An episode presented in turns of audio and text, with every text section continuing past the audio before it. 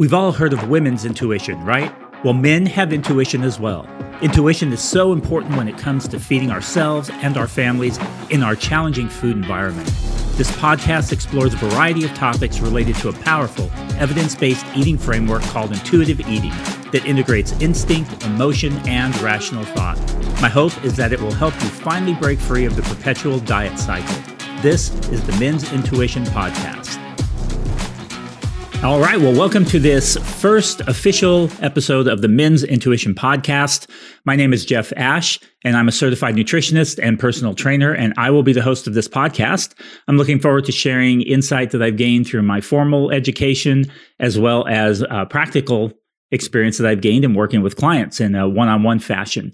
And so I'm looking forward to sharing that uh, insight and wisdom and, and knowledge with you through episodes like this where it's just me talking in your ear but also i uh, am already starting to get lined up some very special guests who will come on and share uh, their specific areas of expertise as it relates to intuitive eating which is the primary topic of this podcast. And so um, those guests some of them who i've been talking to are already really excited about coming on and sharing what they uh, sharing their their area of expertise with you. And so i'm really looking forward to seeing where this thing goes so, you know, I think of myself a bit uh, uh, of a problem solver. Always have. It's it's just kind of part of my nature, uh, and I think a lot of us guys do. Right. Uh, in fact, without trying to stereotype anyone, uh, it's not uncommon for us to try to solve a problem for our spouse, our partner, our kids, uh, rather than simply be kind of that listening ear that they actually wanted and needed at the time. Um, you know, one of my favorite all time uh, TV shows was MacGyver. Uh, the new one was okay, but I'm talking about the original 80s masterpiece. Uh, the one that I'm still surprised that it got nominated for some Emmy awards, but never actually won quite the travesty in my opinion. But uh, yeah, we'll we'll just keep moving on from there. Uh, I loved how he would be presented with a situation, look at the available tools and parts around him, and then come up with a creative solution to solve that problem. Uh, you know, like uh, like building an ultralight plane from bamboo, a cement mixer, some tarps, of course, duct tape. You know, that was his thing too, and he probably assembled it all with his Swiss Army knife, right? Well, th- this always fascinated me and and kind of stoked that problem solver fire within me. And one of the things I really enjoy about coaching is that I get to actually help people solve various problems and challenges in and around food, uh, body, physical activity, um, and and doing that all in the context of their unique lifestyle and their unique genetics and those kinds of things. So it's kind of cool because those people actually come to me and say, "Hey, I want you to help me solve this problem." So it's a little different than you know when when your wife or your kids come to you and just want to vent and you're trying to solve their problems. These people are actually coming to me specifically for that purpose. So I guess that's kind of kind of one thing that I really like about coaching. Uh, anyway, my plan for this podcast is to really take advantage of the fact that uh, that many of us are problem solvers by nature. Uh, we like to identify and then resolve problems. Uh, it doesn't even really seem to matter what kind of problem it is. It, it, could be like relationship issues, health issues, broken pipe, brown spot on the lawn. I had those this last summer, unfortunately, um, but we got them fixed. So, hey. Uh, misbehaving child, you know, you, you name it. There's all kinds of different kinds of problems that we try and come up with solutions for. Uh, in the words of songwriting legend Robert Van Winkle, also known as Vanilla Ice, right? If there was a problem, yo, I'll solve it. So maybe, eh, I guess we probably shouldn't take that and use that as the the theme for this show because I'd probably get sued or something. I don't know. Um, yeah, maybe we'll use a little snippet from a song at some point. I don't know. Anyway, again, I don't want to get off track here. So each episode is really going to uh, either present a problem and then provide some insight into solving or addressing that problem. I thought that would be a really nice approach to take with this podcast and kind of a um, kind of the feel for this podcast, the the culture of this podcast. Um, in other cases, we'll also be kind of addressing maybe a particular question. Again, kind of from that problem solving perspective. So, hey, what's the problem? What's the the issue? What's the struggle? And what are some things that we can do to resolve that that problem or address that issue or struggle. So my hope is that this will resonate with my listeners a lot, and um, and so let's just kind of see how it goes. All right. Well, today's problem, today's issue is a really common one. And this is one that I hear more often than not when a new client approaches me to to work together. I keep losing and gaining the same weight over and over. And I'm sure a lot of you can relate to this. It's one of the biggest uh, one of the biggest issues that people struggle with in our culture and our, in our society. Um, in this episode, we're also going to be addressing the kind of the question: Well, then, what is the best approach for losing weight and keeping it off? Now, you're probably going to be a bit surprised at my answer to this question, and that is especially going to be true if you are brand new to intuitive eating and don't really know much about it. If you already know what intuitive eating is, and you know that I do align with the uh, official principles of intuitive eating and and the core values of that, then you know where i am probably going with this. Um, but if you're brand new to it, it may surprise you a little bit on how I answer this.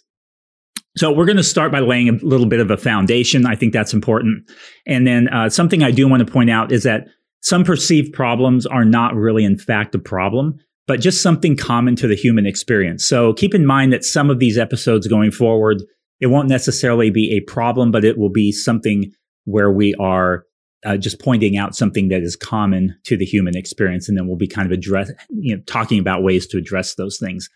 All right, so let's uh, let's get started here with this foundation. So set point theory says that the human body tries to maintain its weight within kind of a preferred range. Uh, this is an evidence-based view, which is great, with uh, some good scientific support. And so, a sciency kind of geeky person like me is always looking for good, strong evidence to support the things that I do, uh, especially with clients. So, uh, when you eat fewer calories, then your body needs to function at its current size and, and level of physical activity. Uh, the body does a few different things. It, it downregulates or slows down your metabolism and or your energy expenditure. Um, it, it, also can increase hunger hormones like ghrelin. Uh, ghrelin is a hormone or a, chemical messenger, basically, that travels throughout the body and and it tells us, "Hey, I'm hungry and it gives us that drive to go and eat food.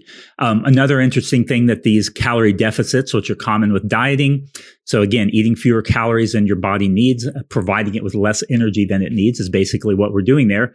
Uh, it also decreases satiety hormones like leptin.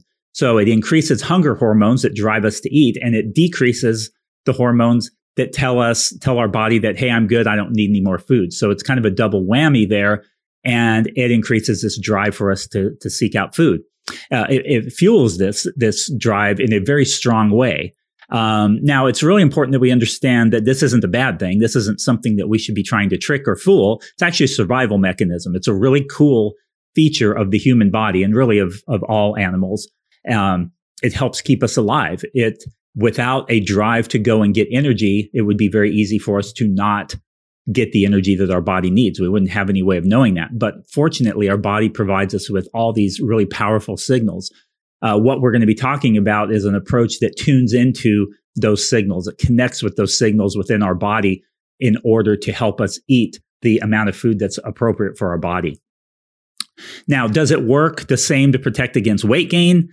Well, it does, but unfortunately, you know, we kind of we we, we wish it was just as strong, but it really isn't.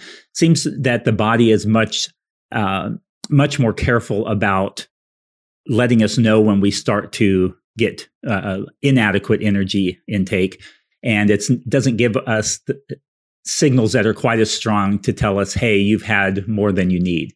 So this is why it typically is easier to gain weight beyond your set point than it is to maintain weight loss below your set point. Uh, so, uh, an explanation for this is that we can see this in some of the overfeeding studies that have been done. And in these overfeeding studies, what they do is they carefully control all the factors and variables, and then they overfeed people beyond what their energy expenditure is. And it's really interesting because this highlights the importance of understanding that we're all so very different. We all have a very unique genetic blueprint. Some people, when you overfeed them, their body just ramps up energy expenditure through kind of non exercise activity. So fidgeting and um, just other processes in the body that expend energy, it ramps it up to meet the, that additional energy intake or in, additional calorie intake. And so it just kind of is a wash. So it offsets it. Uh, it in other people, when they overfeed them, they immediately begin to store body fat. And this is something that we really don't have any control over. This is kind of a genetic thing. And it's just really important to highlight the fact that that all of us are different and our bodies are going to respond to this in a very different way. And it's good that we understand that and, and kind of accept that as we move forward. So the set point theory really helps set kind of a foundation for what it is that we're going to be talking about today. Uh, this means we all have these varying genetic blueprints that dictate a lot about the size and shape of our body. So it not only does it dictate body fat, but it also dictates muscle mass um, and our propensity to gain muscle mass, bone sizes, proportions, uh, accumulation of fat mass, distribution of body fat in and lean body mass in different areas within the body. And this is why we all look so different and why you can have two elite level athletes who are performing the same basic uh, tasks. Let look at sprinters. You look at sprinters, and and their bodies are different.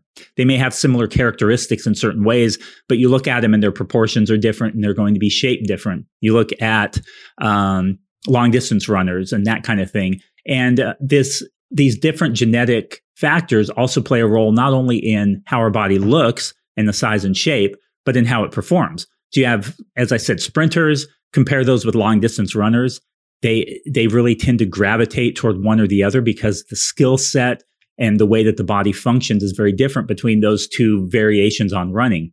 Strength athletes versus kind of more graceful gymnast dance type athletes.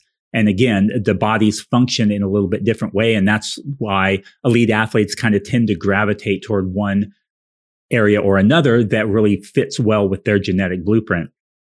NFL, uh, American football for any of my uh, my listeners who are outside the U.S.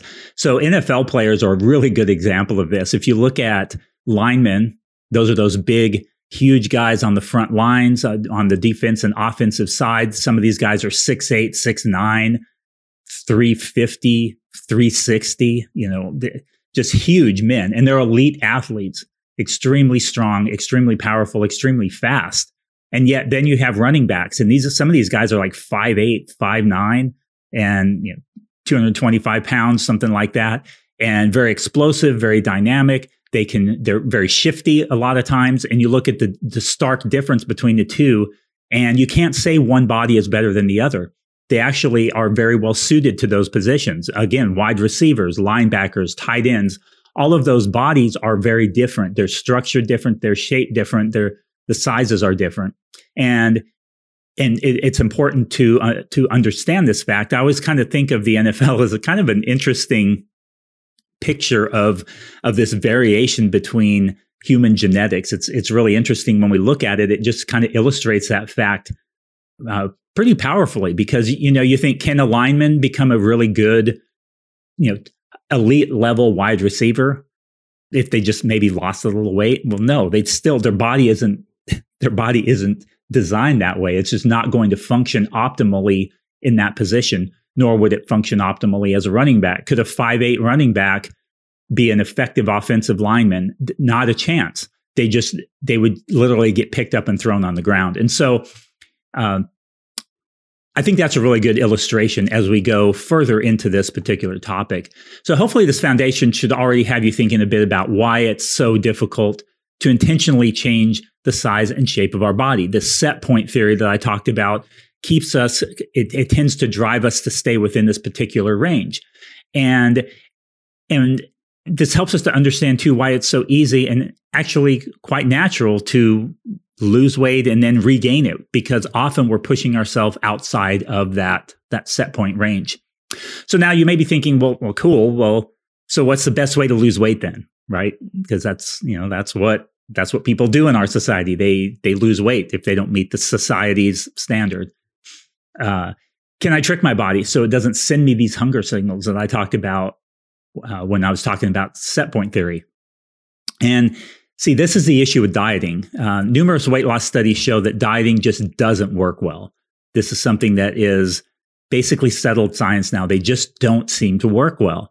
And time and time again, we look at these long-term weight loss studies. Not, we're not talking about 12 week transformations where you say, Oh yeah, well, I lost weight and kept it off for, for six months or a year. We're talking long-term beyond five years. Uh, depending on the study, 80 to 95% of attempts at attentional weight loss fail. Uh, now they succeed in the short term again. Like I said, you know, you do your little 12 week transformation challenge, you lose your weight because all diets tend to work for losing weight, but it's that maintaining of that weight loss that just doesn't seem to work and, and fails at this very high rate.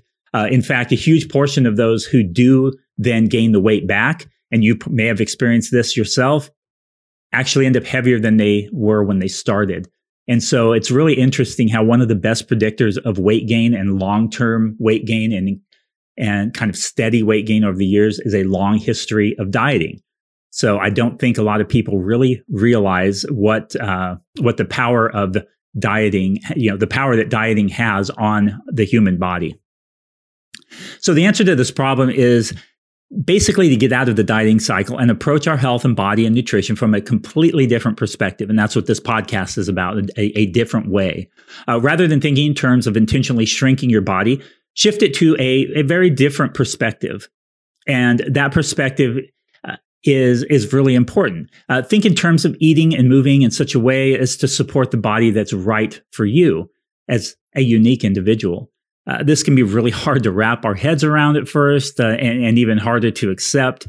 Uh, but it completely changes how attempts at improving our relationship with food and physical activity actually come to fruition, which is really interesting. And it also completely changes the way these changes impact us psychologically and socially and emotionally, uh, even spiritually. And, and it also even trickles down to how it impacts us um, physically.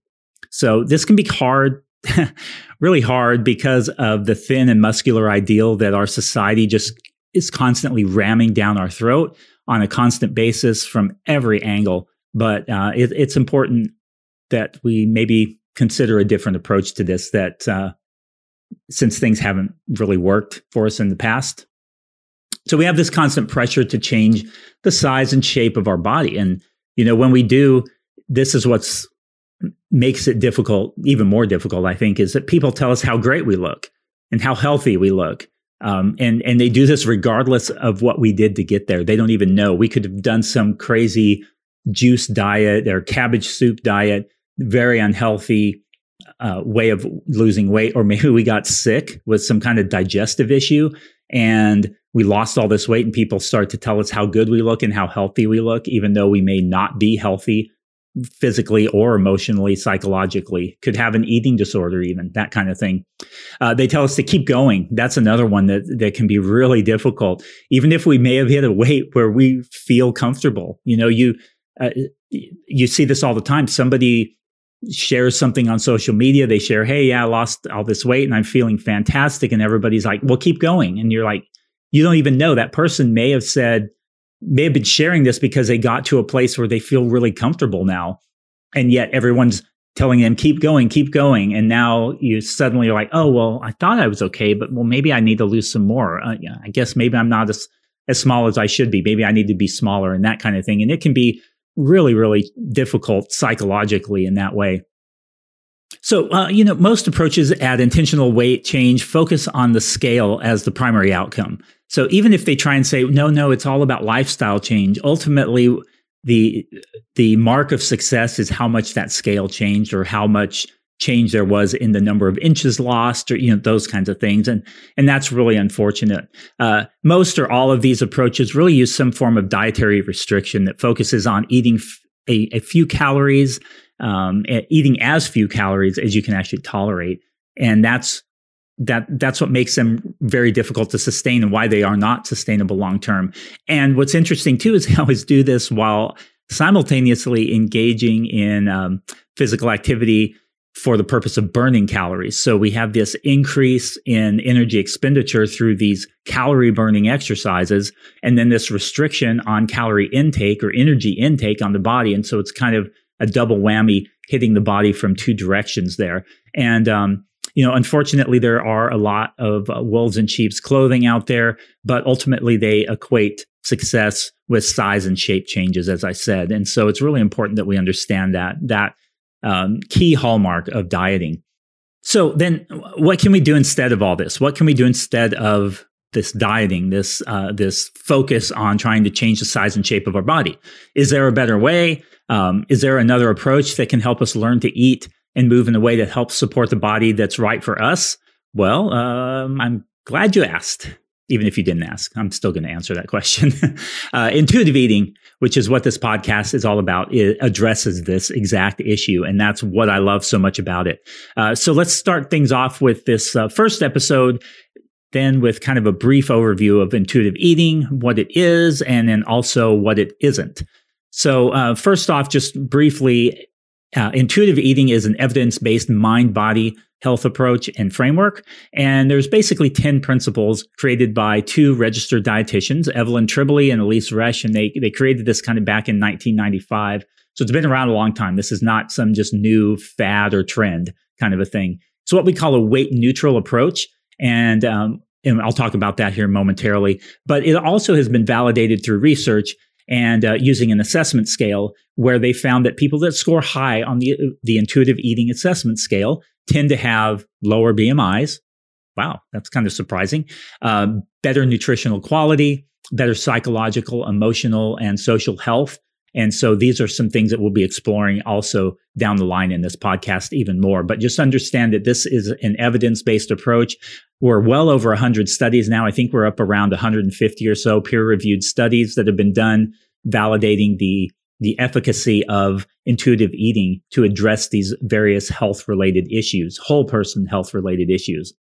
So, what is a, new, a weight neutral model or approach to health? Um, that's something that uh, you you may be asking, since I said that intuitive eating is one of these approaches.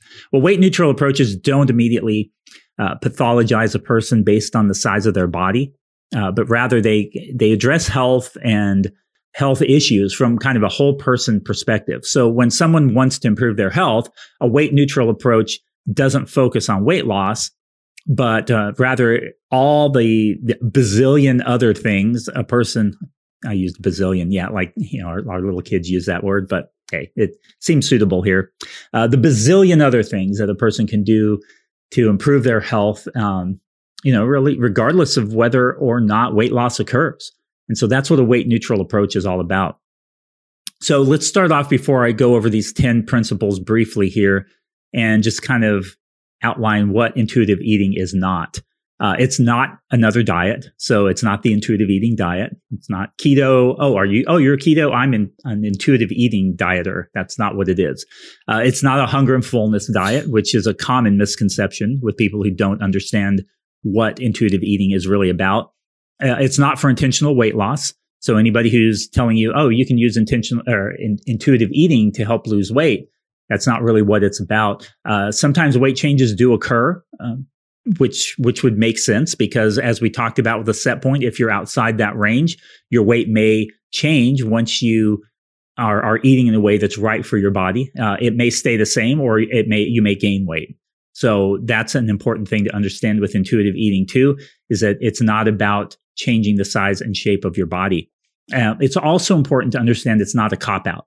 So some people think of it in terms of it being a cop out. It's like, oh, well, you can't stick to a diet. You can't, you don't have the discipline or willpower to stick to a diet. So why don't you just try this intuitive eating thing? Just give up and, and try that. And that's not at all what it is. It's, it, in fact, intuitive eating is not particularly easy because what it does is it addresses the deep uh, issues that are at the root of the problems that that we may be experiencing when it comes to our relationship with food and body image and physical activity and those kinds of things. So it's actually um, it's actually a lot of work to to go through the process of developing those skills within you, but it's so worth it.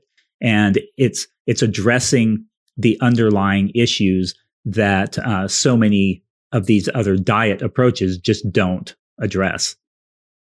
Now, the, these 10 principles are outlined in a book by Evelyn Tribole and Elise Resch titled Intuitive Eating, a Revolutionary Anti-Diet Approach. And so you may want to check that book out. There's also a workbook that you can get with that as well. And that you can use those together to kind of do a self-guided, um, uh, make your way in a self-guided uh, manner through the principles of intuitive eating. However, working with a coach one-on-one, if you do have the means available, can really help through that process. So keep that in mind. All right. So let's start off with these 10 principles. We're just going to touch on them very briefly. We could go into great detail on each one of these in an episode all by itself, which we probably will do down the line.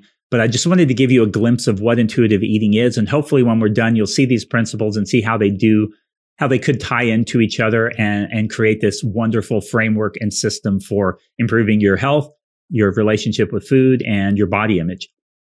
All right. So principle number one is reject the diet mentality. This is where we put weight loss on the back burner. And so obviously we are coming at this thing from the perspective of I keep losing and regaining the same weight. So if that's been happening, then doesn't it make sense to just say, all right, I'll just stop trying to lose weight for right now. I'll put it on the back burner and I'm going to start to address the real issues that are driving the problems that I'm experiencing in and around food, my body, my health, and those kinds of things. And so just put it on the back burner because when it's in the forefront, it tends to interfere with the process of developing these various intuitive eating principles, which you'll probably start to recognize as we go through the other nine. So this is where we get rid of the diet books, those Facebook recommendations and suggestions from very well-meaning friends and family, uh, chasing that perfect diet that we think will finally get us the results that we've been longing for. That's this is where we toss that stuff out. Um, I often t- talk to clients about how the things that uh, many of us think are the problem are actually a symptom of the problem, not the problem itself. So think about fast food. You know, too much fast food. Someone says, "Oh, that's my problem. Is too much fast food. I'm addicted to sugar. Uh, I have binge eating issues. Uh, I feel loss of control around certain foods, guilt and shame, and those are my problems." Well, those aren't your problems. Those are the symptoms of the problem that's going on at a much deeper level intuitive eating actually addresses that deeper level issue and and resolves symptoms by addressing the root problem. And I often use an illustration of back pain to kind of help drive this point home. When your back hurts, what do you do? The the tendency for people is, oh, my back is sore. I'm going to pop some pain meds and put a heating pad on it or whatever that is. Well, if your back hurts for a reason, and wouldn't it be better to say, hmm, my back's hurting. I wonder what's going on addressing that back issue instead of trying to mask it with pain medication. A good example of that is something that I used to work with when I worked as a physical therapy technician years ago, and that was something called piriformis syndrome. And this is the piriformis is a little muscle that's deep down inside the glutes, and it's right near the sciatic nerve. And so when it gets inflamed, it actually can push on the sciatic nerve and cause these like radiating pains down your legs. And it also causes lower back pain. And so you think, oh, my back hurts. Well, that's a symptom of this little piriformis muscle inside your glutes being inflamed. Taking pain medication, putting a heating pad, stretching your low back is not going to address the root issue. Uh, dealing with that piriformis muscle through certain stretches and exercises is a way to resolve the problem going forward so that you don't need all these pain meds and you don't have to just keep managing the pain. You actually resolve the pain. Dieting is much the same way. Dieting is more like a pain pill addressing symptoms rather than addressing root issues. And so that's one of the things I love with intuitive eating. It actually addresses the root of the issue, much like uh, the back pain example. All right, principle number two, Principle number two is honor your hunger. So hunger is this biological drive to eat and provide our body with energy. Uh, often hunger is what drives certain eating behaviors that we attribute to the type of food or lack of willpower. So really these things we say, oh, I just have, I don't have any willpower around this food. And it's probably in many cases because you're not feeding yourself well. And that's, again, that's addressing the root of the issue, not cutting out those problem foods, but saying, well, why are those foods a problem? Well, it's because I'm not feeding myself well throughout the day or consistently. So often clients will resolve those issues in that way. Uh, dieting often encourages us to ignore or suppress or trick our bodies into thinking that we're not even hungry. So we have those little tricks like diet soda, uh, chug a bunch of water before a meal so you won't eat as much, fill up on like really high volume, low calorie foods. All these things were in an effort to trick our body. Caffeine, you know, use that as an appetite suppressant. All of these little tricks that we have. But the problem is, is that while it may trick us, trick our body for uh, acutely, you know, kind of take away that that hunger feeling just for a short period. Ultimately, our body is going to fight back and say, "Hey, I, I'm not kidding. I really do need this energy later on," and that's often what drives these these symptoms that I talked about earlier. Very important principle. Uh, number three is making peace with food. So one of the hardest parts of intuitive eating is is this principle, and it typically takes the most work. Um, this is where you call a truce and stop that internal fight that you have going on with food. Uh, this involves unlearning the things that diet culture has taught us about nutrition and food and our bodies Uh, it also involves oftentimes unlearning things that our very well-meaning, loving parents may have instilled in us from birth. So, you know, can I get a shout from any members of the Clean Your Plate Club? so, uh, I think a number of us have have experienced that. I was fortunate that I didn't myself, but I I, I deal with clients on a daily basis who do experience that. And you know, what's really interesting is I was talking to somebody last night about this and, and the fact that while my parents didn't insist on that, um, because our culture is so ingrained, that's something that's so ingrained in our culture. I still ha- have that sort of drive in the back of my mind that, oh, there's still food on my plate. I should probably finish it either to be polite or not to be wasteful, that kind of thing. We'll address that in another issue. Uh, so I need to stop now before I go off on a tangent. But uh, anyway, unconditional permission to eat all foods at in any quantity at any time is a really important aspect of this. So you may be saying unconditional permission to eat any food in any quantity at any time. Uh, yeah, uh, this is where we understand that uh, stopping restriction is really important. It's uh, restriction is a hallmark of dieting. Now, this is a really scary concept.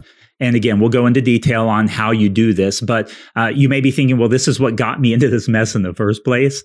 But in the context of the other principles of intuitive eating, this is really a key component that offers some really incredible freedom to eat in a way that's right and ultimately most healthy for you as a complete individual. So um, if that sounds a little scary, or if you're having a hard time wrapping your head around it, you'll it'll make more sense over time. So just keep that there. Um, just understand we'll we'll we'll make that one make sense to you down the road. Challenge the food police. So this is where we reject and toss out the concept of good and bad when it comes to food, uh, whether that be the type or quantity or timing of eating it. Uh, food should have no moral value. So you didn't do anything worthy of guilt or shame by eating a piece of cake when it's not a birthday party or a burger and fries on Wednesday. Um, and, you know, toss out this idea that low calorie is better, that each meal needs to look like a MyPlate picture, you know, the MyPlate thing where, oh, your plate should have half veggies, a quarter protein, a quarter uh, gr- whole grains and you know this this kind of idea. Just toss that out and understand that each meal is going to look different and that's okay.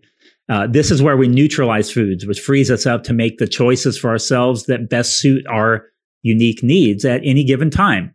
And those needs are not just physical but emotional psychological and social. So it's important that when we neutralize food that it helps us to better address our needs in all of those different facets of our health. This is where we toss out the diet rules that uh, haven't served us well and are often completely non evidence based and nonsense anyway. So, uh, some of these silly diet rules that people apply to themselves just don't make any sense, and they're they tend to even be more harm harmful than helpful, at least long term. All right, principle number five is discover and pursue the satisfaction factor. So in Japanese culture, they include pleasure as one of their goals of healthy living. And I think that's a really important thing that we should include. Uh, food is so much more than fuel. Food plays an important part in every culture around the world. And, you know, eating what we want and what we enjoy is, is really important. Again, dieting tells us the opposite. Uh, in the context of the other principles of intuitive eating, satisfaction actually helps us to enjoy what we eat while also feeding our body in a way that helps us to meet our needs again physically emotionally psychologically and and socially and and so that is so this is why it's so important that we um, understand each of these principles in the context of the complete framework you know again making uh, unconditional permission to eat in, in the make peace with food principle if that's the only thing you do is unconditional permission to eat and don't apply any of these other principles, you can imagine how you're you're going to run into issues. And so when you say, "Oh, well, that's what got me in this mess," uh, you can kind of say, "Well, yeah, because you haven't been looking at all these other principles. All you've done is the unconditional permission to eat part." So uh, keep that in mind as we continue going through these principles. They they all really tie in nicely together. Uh, principle six is feeling your fullness. So habitually not eating enough, that's bad. You know, that's why our honor your hunger comes in.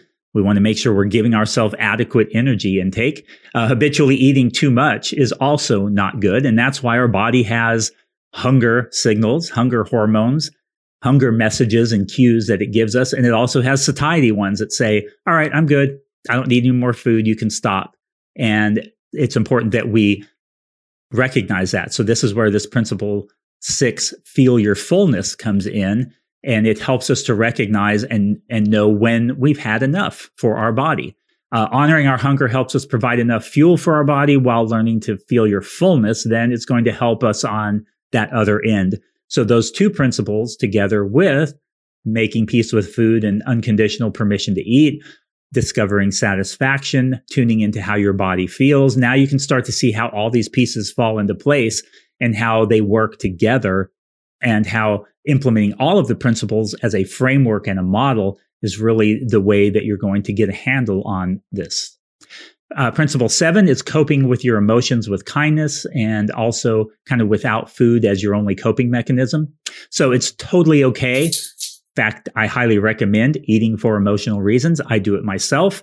Uh, there is nothing whatsoever wrong with eating for emotional reasons, regardless of what diet culture and uh, you know whatever your health guru is telling you.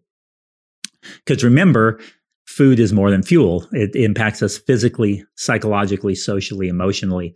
It's not healthy physically or mentally if food is our only coping mechanism, of course. That's where the problem of emotional eating becomes an issue is when it's our primary or only coping mechanism. Now, if it is currently, I do want to say that you don't want to yank the rug out from under yourself and, and just say, well, I'm not going to eat for, I'm not going to cope with my emotions with food anymore. You need to replace that with something else before you remove food as that coping mechanism because you could really harm yourself psychologically and uh, and mentally and emotionally if you just like yank that out from under you. And that's uh, and something important to understand through this process is that that all of these different factors impact us in, in many different ways.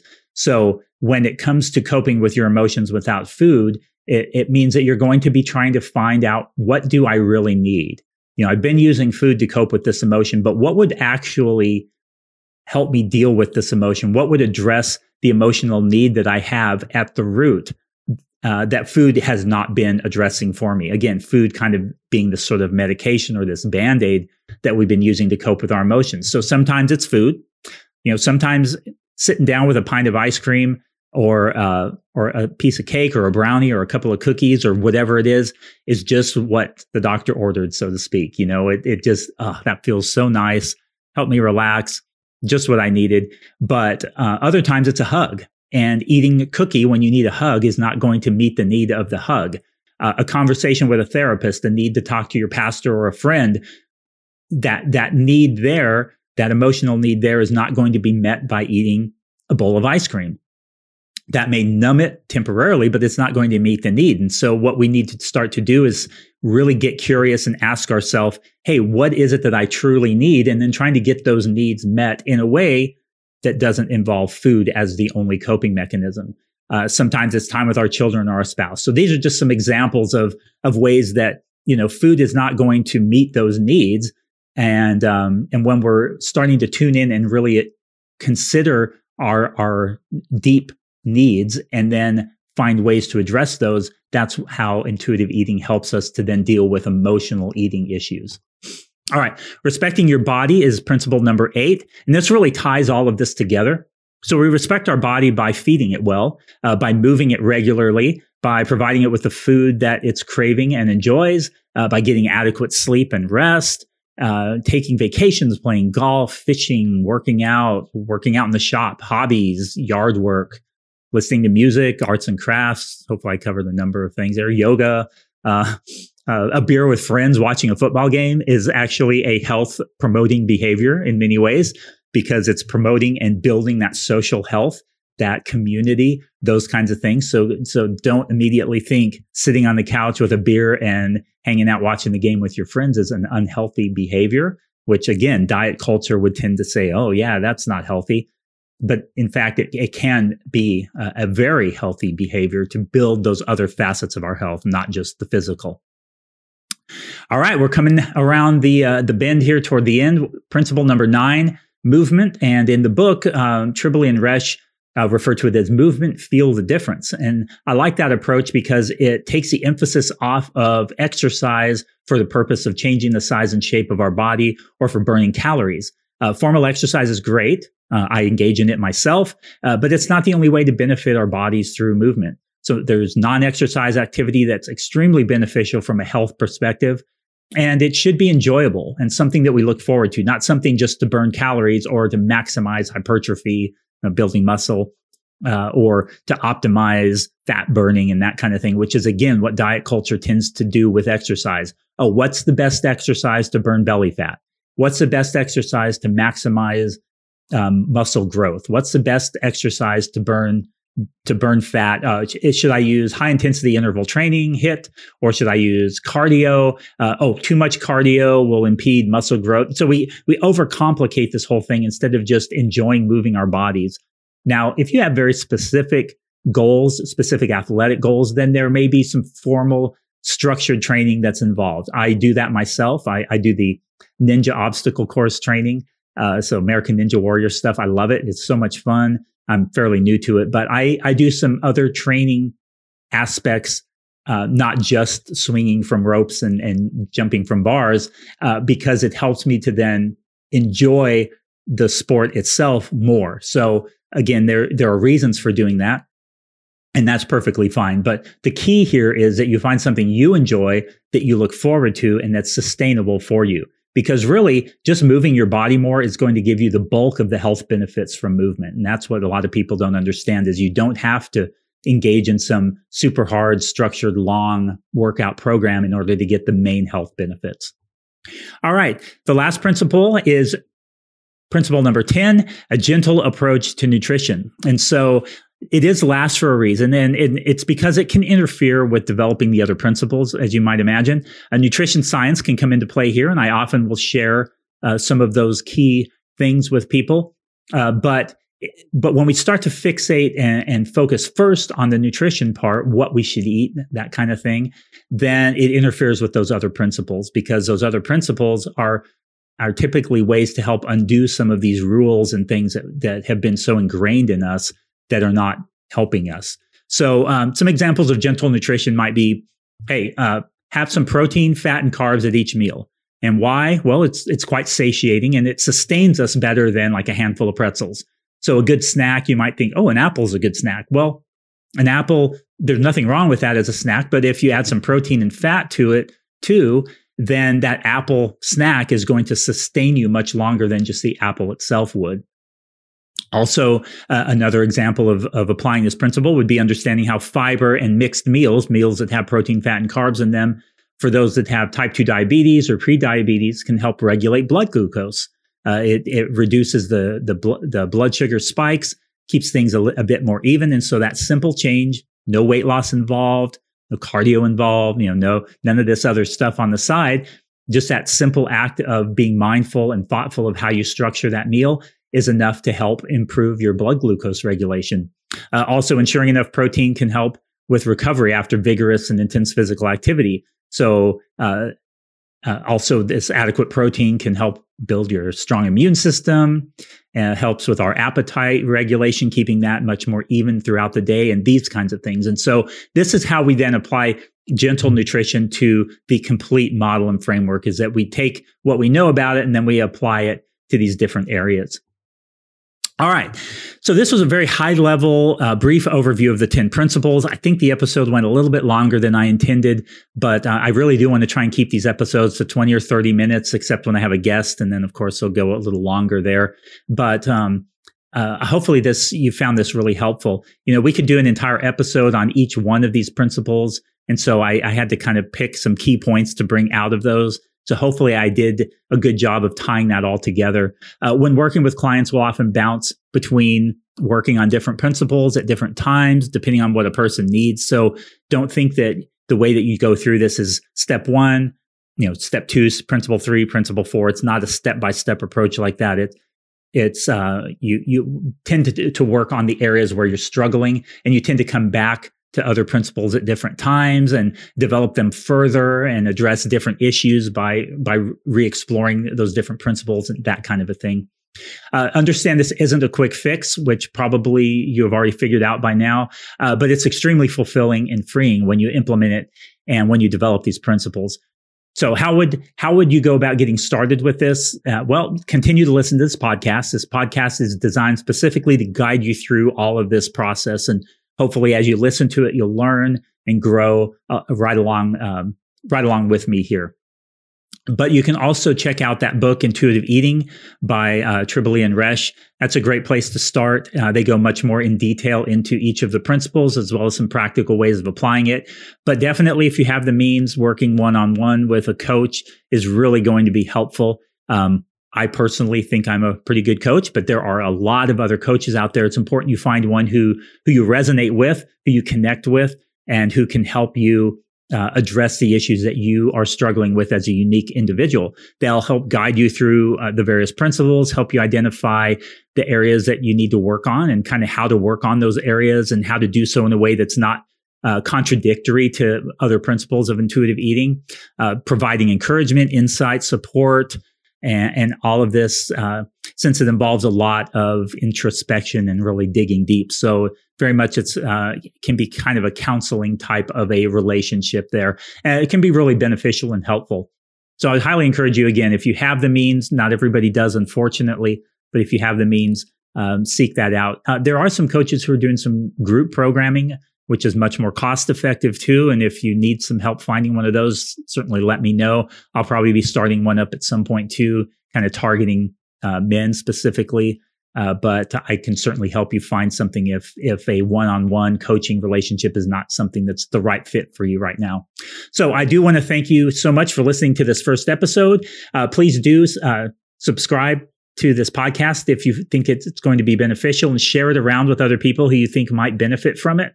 And uh, let me know if there are any topics that you'd love to discuss.